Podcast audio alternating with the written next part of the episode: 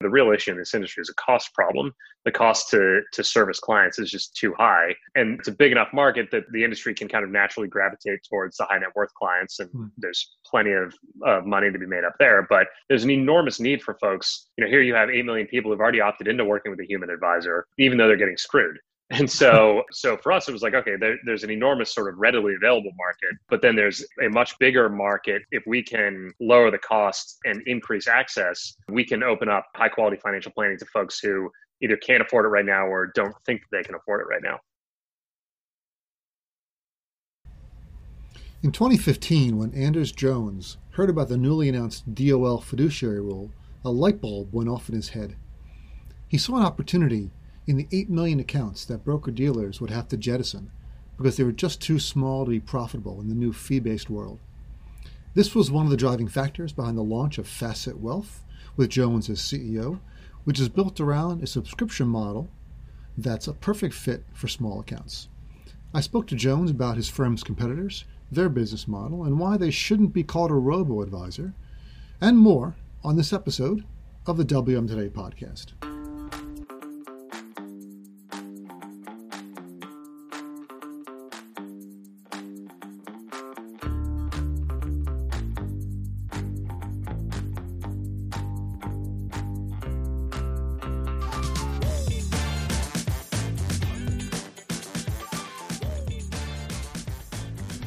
Joining me here in the wonderful world of wealth tech.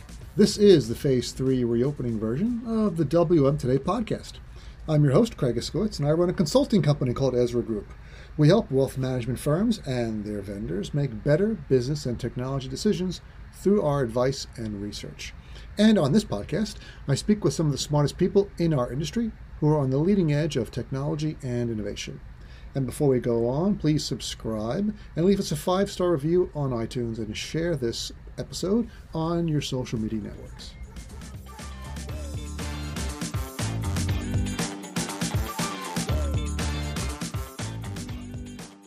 And I'd like to welcome my guest on this episode of the Wealth Management Today podcast, Anders Jones, the co founder and CEO of Facet Wealth. Hey, Anders. Hey, Craig. Thanks for having me.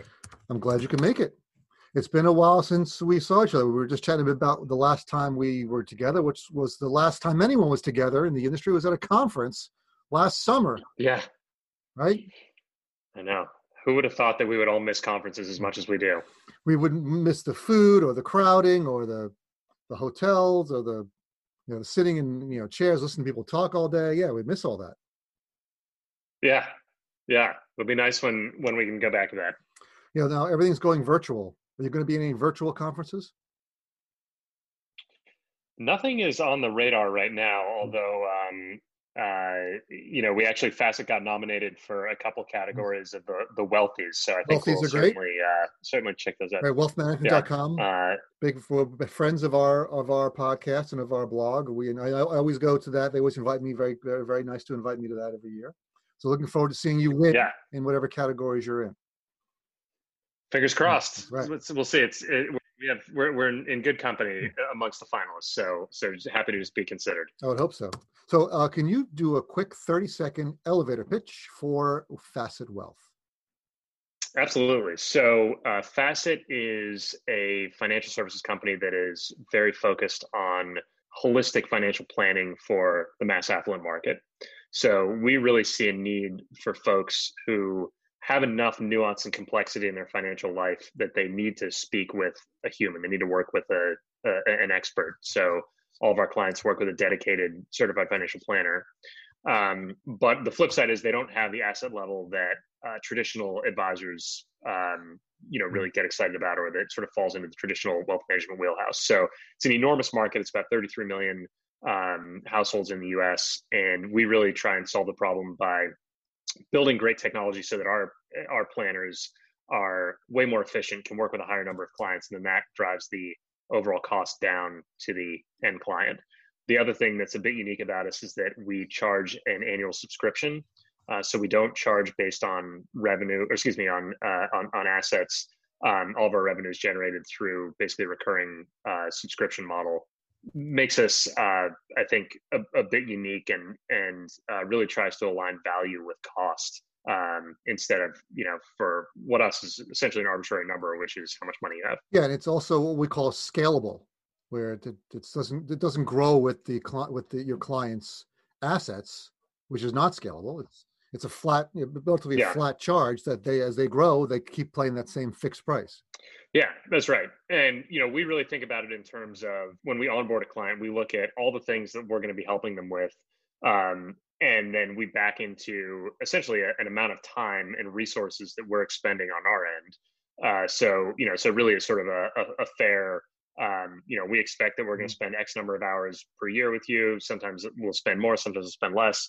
And mm-hmm. we've identified the nine to 10 different things that will really help you get your financial life to the next step or the next level. And, you know, the other thing is that planning evolves over time for each client, right? So the set of issues that you have today are very different than the set of issues that you're going to have two years from now. And so, you know, we think it just sets us up nicely to kind of touch in every year, check in on what are the different uh, things that we're helping you with, and you know, making sure that we're very aligned with with your needs. I like that. Planning evolves for each client. Yeah. So, how do you compare yourself? What other firms do you compare yourself to? I know you're probably saying, "Well, we're unique in the industry," but people are going to compare you. You're you're an RIA platform in effect. So there's lots of them out there. So who do you normally get compared against? Yeah, I mean, look, you know, I wouldn't be an entrepreneur, uh, hmm. you know, uh, uh, with my salt if I said if I didn't say, you know, we're we're hmm. totally unique, right? But um, so so I think that there are a number of companies doing bits and pieces of what we do, but no one has really kind of put it together in the same way that we have. So if you think about, you know, some of our core focuses are uh, full planning. You know, there there are a number of companies out there that are doing sort of you know full financial planning for clients, like you know Personal Capital comes to mind. Um, but they charge a, a mm-hmm. point fee, and there's sort of you know limits from a an asset mm-hmm. standpoint mm-hmm. before you get access to a dedicated CFP. You know, subscription based. Well, you could make the argument that that XYPN, even though they're not really sort of it's a different business model, but XYPN advisors are are subscription based, but they're more sort of. I mean, the big difference there is that the XYPN advisors are sort of running their own shops. You know, Facet, all of our advisors are W two employees. Where you know we are the the company that you know has the client mm-hmm. relationship and has the the planner working for us. And then you can look at a place like Vanguard that has you know big focus on low cost. They mm-hmm. have what I would call sort of planning light within. You know, we've looked extensively at the PAS model and trying to understand sort of what they're providing. I think they're great for asset allocation and mm-hmm. uh, you know some retirement planning. But once you get beyond that, there's a lot of um, mm-hmm. a lot of stuff that that those advisors aren't really empowered to to help you with. So, you know, like I said, there's there's a lot of different companies out there doing doing bits and pieces, but you know, we I, I feel like we've put it together in a fairly unique way. Yeah, it's interesting you mentioned personal capital and Vanguard. Do you see your firm as a robo advisor or a robo platform? No, no, not at all. I mean, we actually only manage money for maybe 50% of our clients. So, mm-hmm. you know, our the value that our clients get is in the financial planning.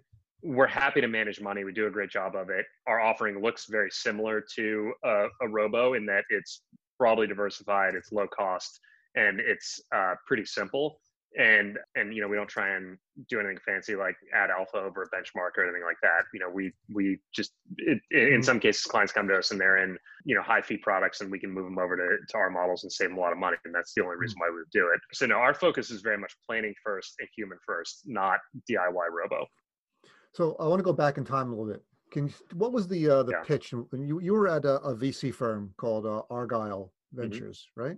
Yeah. And what made you what, what what's what stuck out in the industry in your research that gave you the impetus to start Facet? So the the couple things. This is in 2014, 2015 timeframe. This is right around the time when the robos were getting a lot of initial funding and and initial attention. Mm. There were it was clear there was a lot of value shifting around in the industry, and there were a lot of next generation product companies that were coming to life.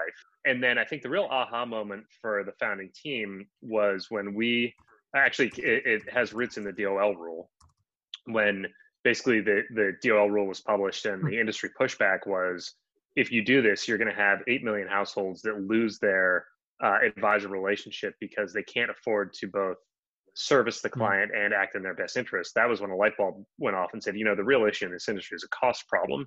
The cost to to service clients is just is is too high, and you know, it's a big enough market that that you know the the industry can kind of naturally gravitate towards the high net worth clients, and there's plenty of uh, money to be made up there. But mm. there's an enormous need for folks. You know, here you have eight million people who've already opted into working with a human advisor, even though they're getting screwed. And so for us, it was like, okay, there, there's an enormous sort of readily available market, uh, but then there's a, a much bigger market. If we can lower the cost and increase access, um, we can open up, you know, high quality financial planning to folks who either can't afford it right now or don't think they can afford it right now. And how did you, when you're talking to people, to when you raise money, you raised forty million dollars. Mm-hmm. What was your pitch? Did you say like we're such, we're like this and this? Like what was your combination of things that they know about to to, to put that in, in there uh, to understand the concept? Yeah, no, it's a, it's a good question, and actually, our fundraising story is a little bit unique. So we raised a, a $33 million Series A from Warburg Pincus, and so I think kind of two things that are unique about that. One is companies outside of like the biotech space typically don't raise Series A's that large. Um, and Warburg Pincus typically doesn't do uh, Series A's at, at, all.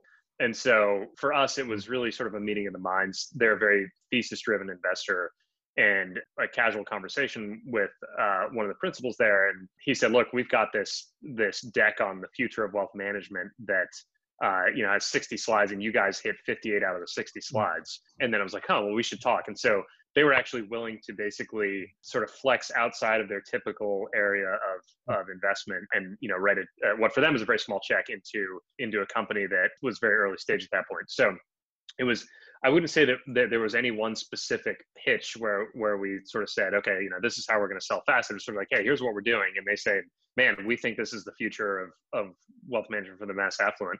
And they have a history, right? I mean, they were in the mutual fund store, and then they stayed in financial engines when when engines bought them, and so. Uh, you know, they they have a, a history of trying to figure out how to work with the mass affluent, and I think we were sort of a natural extension of that. Uh, I'm taking a break from this episode to talk about one of my favorite sponsors. And if you are a regular listener to this podcast, you'll know that I'm talking about the Invest in Others Foundation, a great charity that raises money to give uh, give that money to advisors charities. So charities that are supported, sometimes created by, also supported by financial advisors. And I was honored this year to be a judge for the Global Impact Award, which was for charities that are outside the U.S. And these are fantastic charities. One of the things I love about the Invest in Others Foundation is that the money you donate can go all over the world and help people everywhere.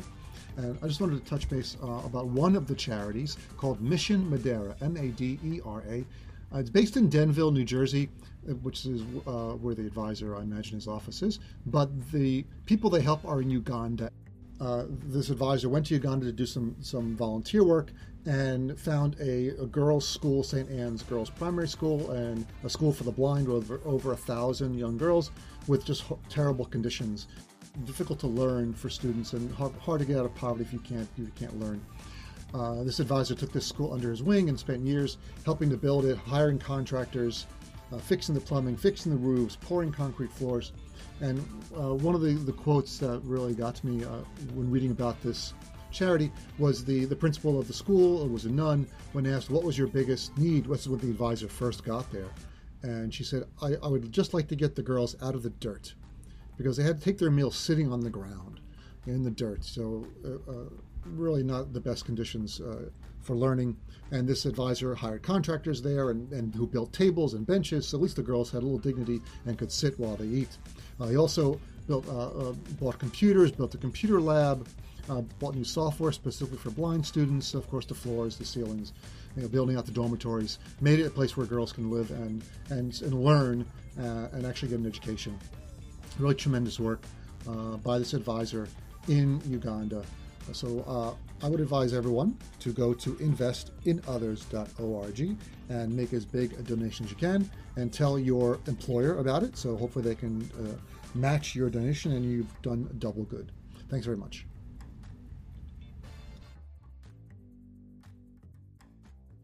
Uh, that's what you like to hear. You want to hear you hit 58 of our 60 points. Exactly. Yeah.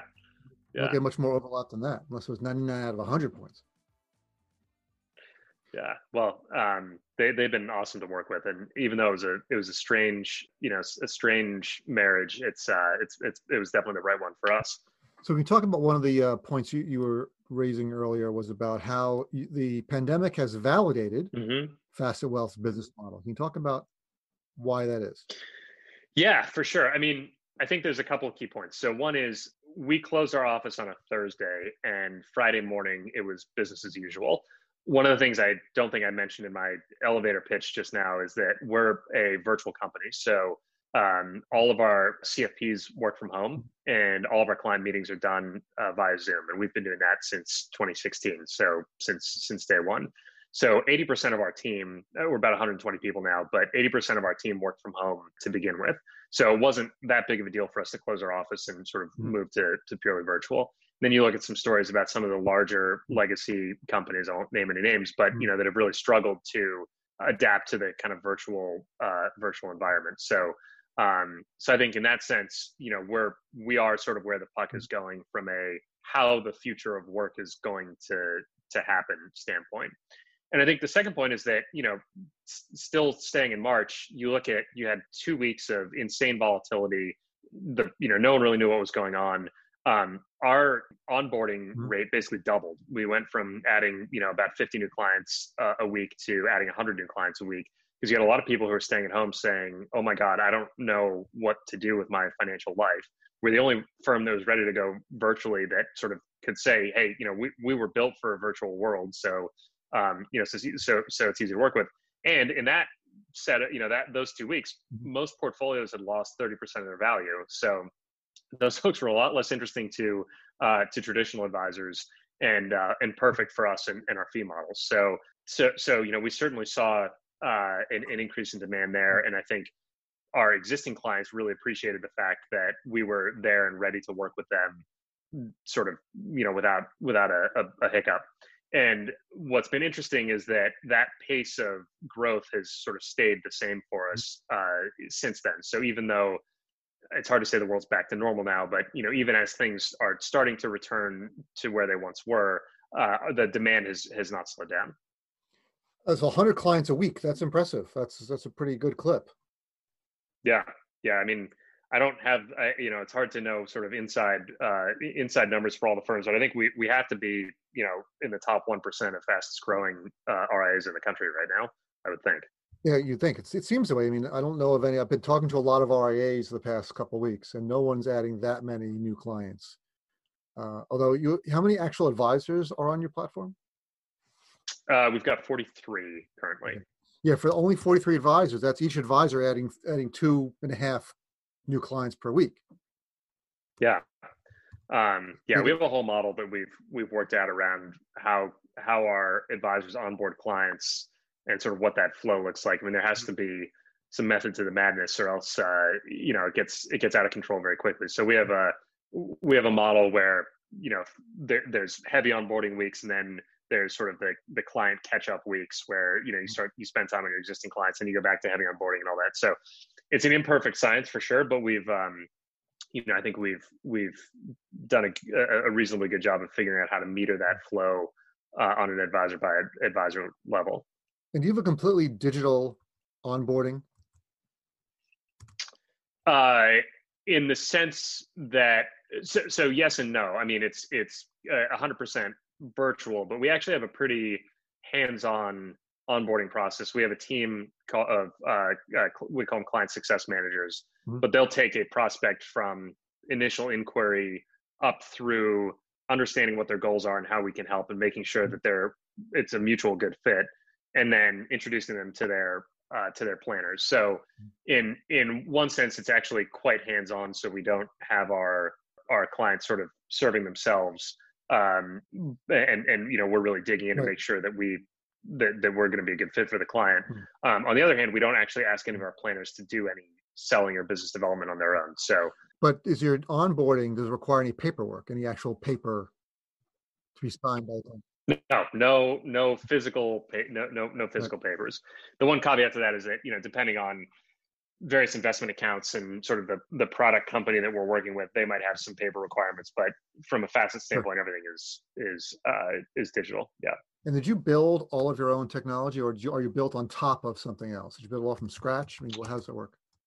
Tech, what's your? Uh, for the most part, it's it's it's all uh, it's all homemade. Um, so our CRM, our financial planning tools, um, all of our sort of client deliverables, the various uh, workflow automation and we have some some sort of light AI right now that's that's working on our on our uh, database. Um, that's all that's all internally uh, built. We have a uh, we use um, Plaid for account linking. Uh, you know the, that the, those pipes already exist. We don't need to rebuild them. Hmm. And we use uh, Box for hmm. secure file storage, but I think those are the only two. And then obviously we use Zoom for for video conferencing. So those are the those didn't build your own video conferencing platform? No, you know, there's it, it's uh, build, building a company is all about making trade offs, and that did not feel mm-hmm. like uh, highest and best use when when we had Zoom sitting there. So why build your own CRM? Why not use Salesforce, Redtail, one of the other apps? There's lots of CRMs out there. So if you think about if, if you take a step back and think about the what our tech really is meant to do, it's you know enabling advisors to work with a higher number of clients. Well, the the way you kind of get there is you don't want to skimp on client facing time. So it's really the prep and wrap up time that an advisor spends in getting ready for a meeting or uh, following up after a meeting. That's where actually the bulk of the uh, the planning work gets done. And if you if you look at sort of what that time is, is spent doing, it's actually quite sort of low value add work from a human standpoint. It's all sort of moving data around and you know normalizing reports and putting things into into you know nice looking deliverables and uh, doing calculations that sort of thing. And so what our tech really tries to do is is basically eliminate all of that.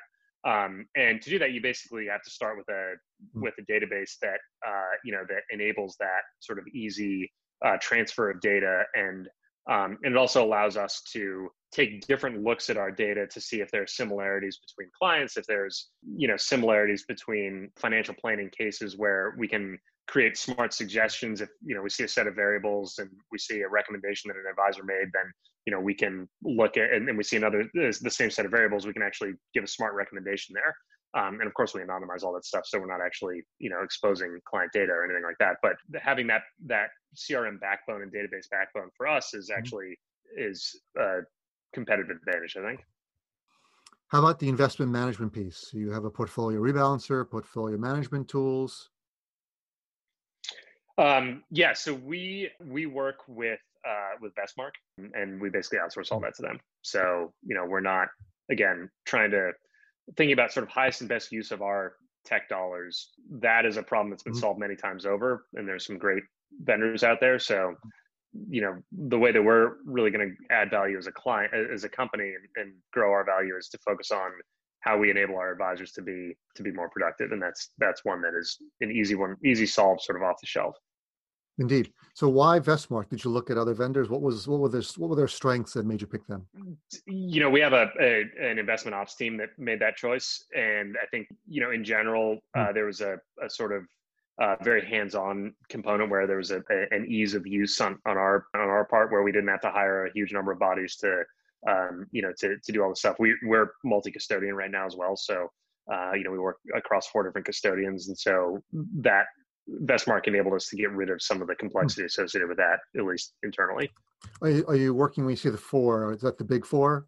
Yeah. Big four RIA custodians? So you work with all four of them? Yeah. Big big four about to be the big three, I guess. About to be the big three, yes, exactly. Yeah. Uh, that's do you see is there any issue with that? Do you see that uh, changing the business at all, or is that just going to be another step in the road towards one custodian?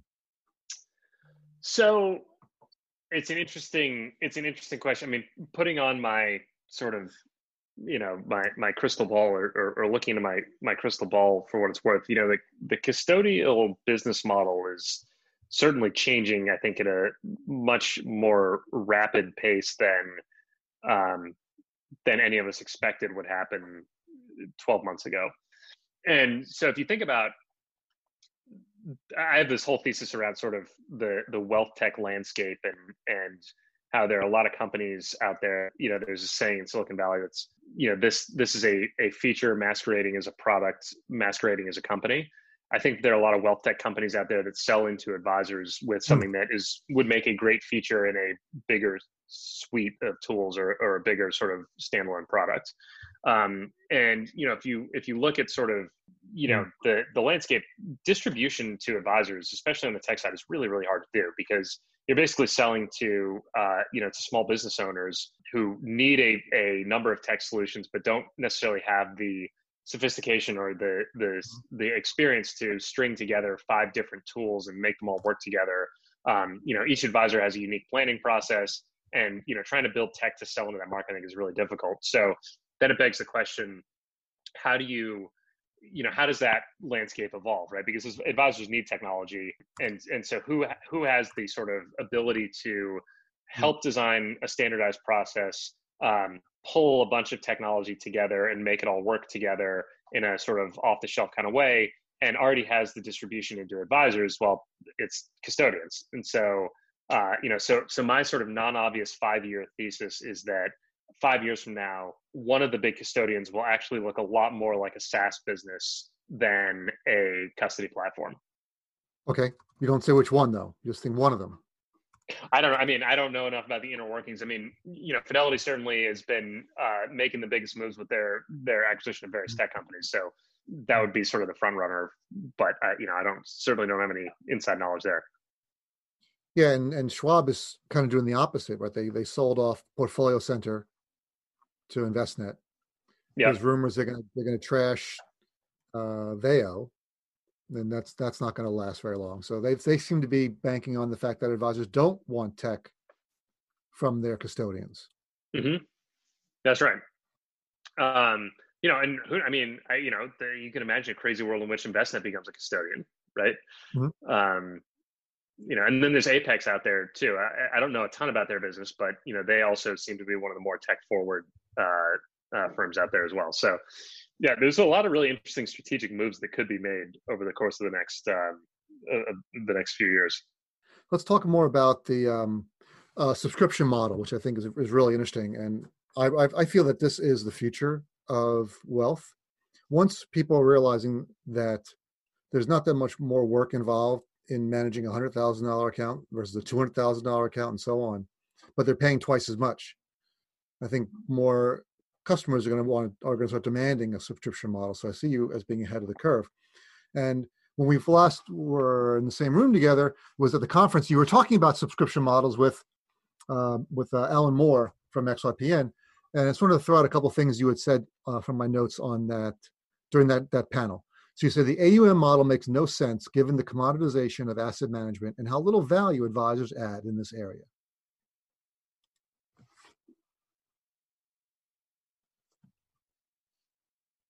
Yeah, no, I still very much agree with that. I think the you know if you go back 20 years, you could make the argument that advisors actually did add value through through asset management, um, and uh, and you know some of them probably destroyed a lot of value uh, as well. So, um, uh, but that was sort of the core value prop that they went to their clients with, which is hey, you know if if you give me your money, I will do my best to mm-hmm. make you more money from that money.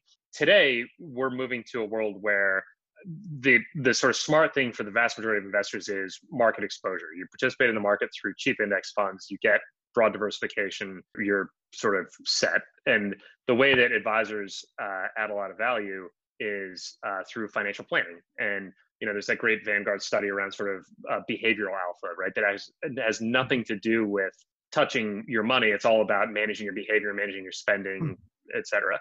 And so I, I, think it's kind of a foregone conclusion that the world is moving that in that direction and that the consumer of tomorrow is much more interested in the the non-asset management aspects of financial mm-hmm. planning. So given that the the the the pricing model, the way that advisors charge has to has to update um, and has to evolve with it. And so, you know, in in any market where you have sort of an inefficient mm. pricing model, at some point it will converge eh, on aligning value with cost. You know, I think we're doing it and sort of, you know, walking the walk by charging a subscription price, which by the way is not doesn't come without its challenges, right? I mean, we are basically saying we're going to prove our value as a financial planner to you, our client, on a monthly basis because we're charging you on a monthly basis. And so that's a sort of perennial challenge for us to make sure that, hey, maybe it's not a planning meeting that you're having this month, but how do we give you value in some other way, whether it's you know information that you got about your financial situation by logging to our platform, whether it's by content that's customized to you, whatever it might be. But there's there's a challenge to continue to add value to the client, which I think, by the way, is at the end of the day is really good for the client because it it pushes the service level um, and the and the sort of expectation of of what you're getting from a financial planner to a different level. And so I think all of this is going to end up being being beneficial to the to the end consumer. But all that is to say is that I think we're in this weird moment in time where the vast majority of the industry is charging one way, but the way that they're delivering value is actually a very different way. And so, um, you know, at some point that's going to change. Uh, one other thing you had mentioned was uh, over the past decade, advisor average margin has risen 30%, but productivity has remained flat. And why is that? Where, mm-hmm. where, where is that data and why is that? Why has productivity remained flat?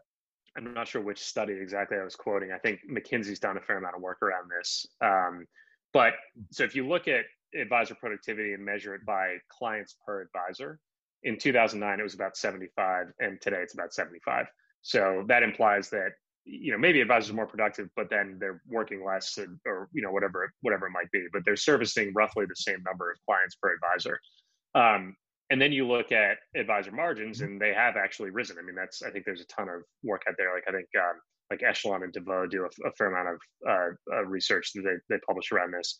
And so so basically if you say okay well there's two ways you can increase your margins. One is operational efficiency um, and cost reduction or two is you basically grow your revenue on the same cost structure and since we all know how advisors grow their revenue which is through additional aum it means that you know basically they've been making a lot more margin on um, on market movement. And the market up until a few months ago was you know on a 10 10 year tear. And so that's where that margin expansion was coming from. And so it's been really interesting to watch over the last couple of months as COVID has hit.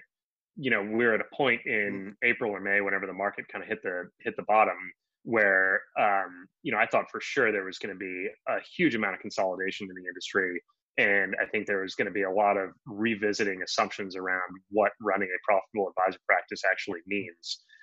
The market is now rebounded, and so there was a, a momentary dip, but uh, you know, but now it seems like for the moment, anyways, you know, things are sort of back to where they were. Um, who you know who who knows what's going to happen, you know, in the next few months. But but yeah, so so my sort of thesis around like, all right, when the market cra- mm-hmm. crashes, mm-hmm. there's you know the the fact that no one is invested in uh, in in operational efficiency is going to come back to to haunt folks. Um, the market did not crash in the way that I thought that it would, and so so that's um, you know remains to be seen, I guess. Yeah, no. The one, the one thing that is absolutely true is no one knows what's going to happen. Yeah, exactly right. Exactly right. And one last thing I wanted to bring up that you mentioned, uh, which I thought was uh, which was funny, uh, something from your comments from the panel. Sure. Uh, a non-significant percentage of clients mm-hmm. think their financial advisor provides advice for free. Yeah. And why is that? Well, I think this gets back to again sort of the pricing model of the industry, and I would say I, I would imagine that most AUM based uh, kind of fee only clients understand that they're paying their advisor a fee. I think a lot of uh, products mm-hmm. first advisors, like the you know insurance and annuity world, um, I, I think there are a lot of consumers that don't understand that you know they just bought something from their advisor and got a you know hmm. financial plan mm-hmm. and that they actually just got hammered on mm-hmm. a commission and and so um, you know i think that's a that's a, a legacy of a product sales heavy industry which is uh, fortunately i think is disappearing um, you know i think it's going to take a long time but I, I, think that you know the future is pretty clear that um, you know financial planning is a profession much like being a lawyer or an accountant or a doctor. It's not a um, you know the, the the the days of stock jocks and bond brokers. I think are are kind of coming to an end. Um, but it's going to take a while to get there for sure.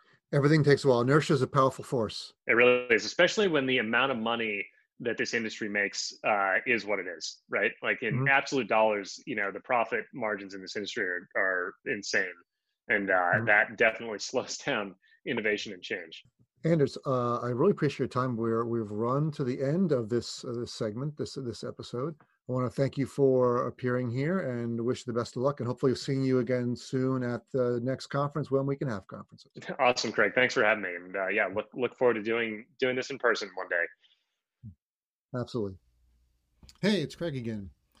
This was a great interview. I really enjoyed uh, talking to Anders. Really interesting stuff. I didn't know some of the things about Facet Wealth that he told us about. Really, uh, I'm always interested in the tech stack of these firms and how they're putting together, how they pick different uh, vendors to bring together, and, and, why they're building stuff from scratch versus outsourcing certain things. Always interesting to hear where they see their value added uh, and where their opportunities lie. I like the uh, his take on the Schwab trade, where uh, that's uh, the biggest change in custody and how they're seeing that and really what they're going with with the industry, where they're what they're trying to do to revolutionize things and really disrupt financial planning and advice. So please remember to subscribe and like this podcast, and I will talk to you all again next time.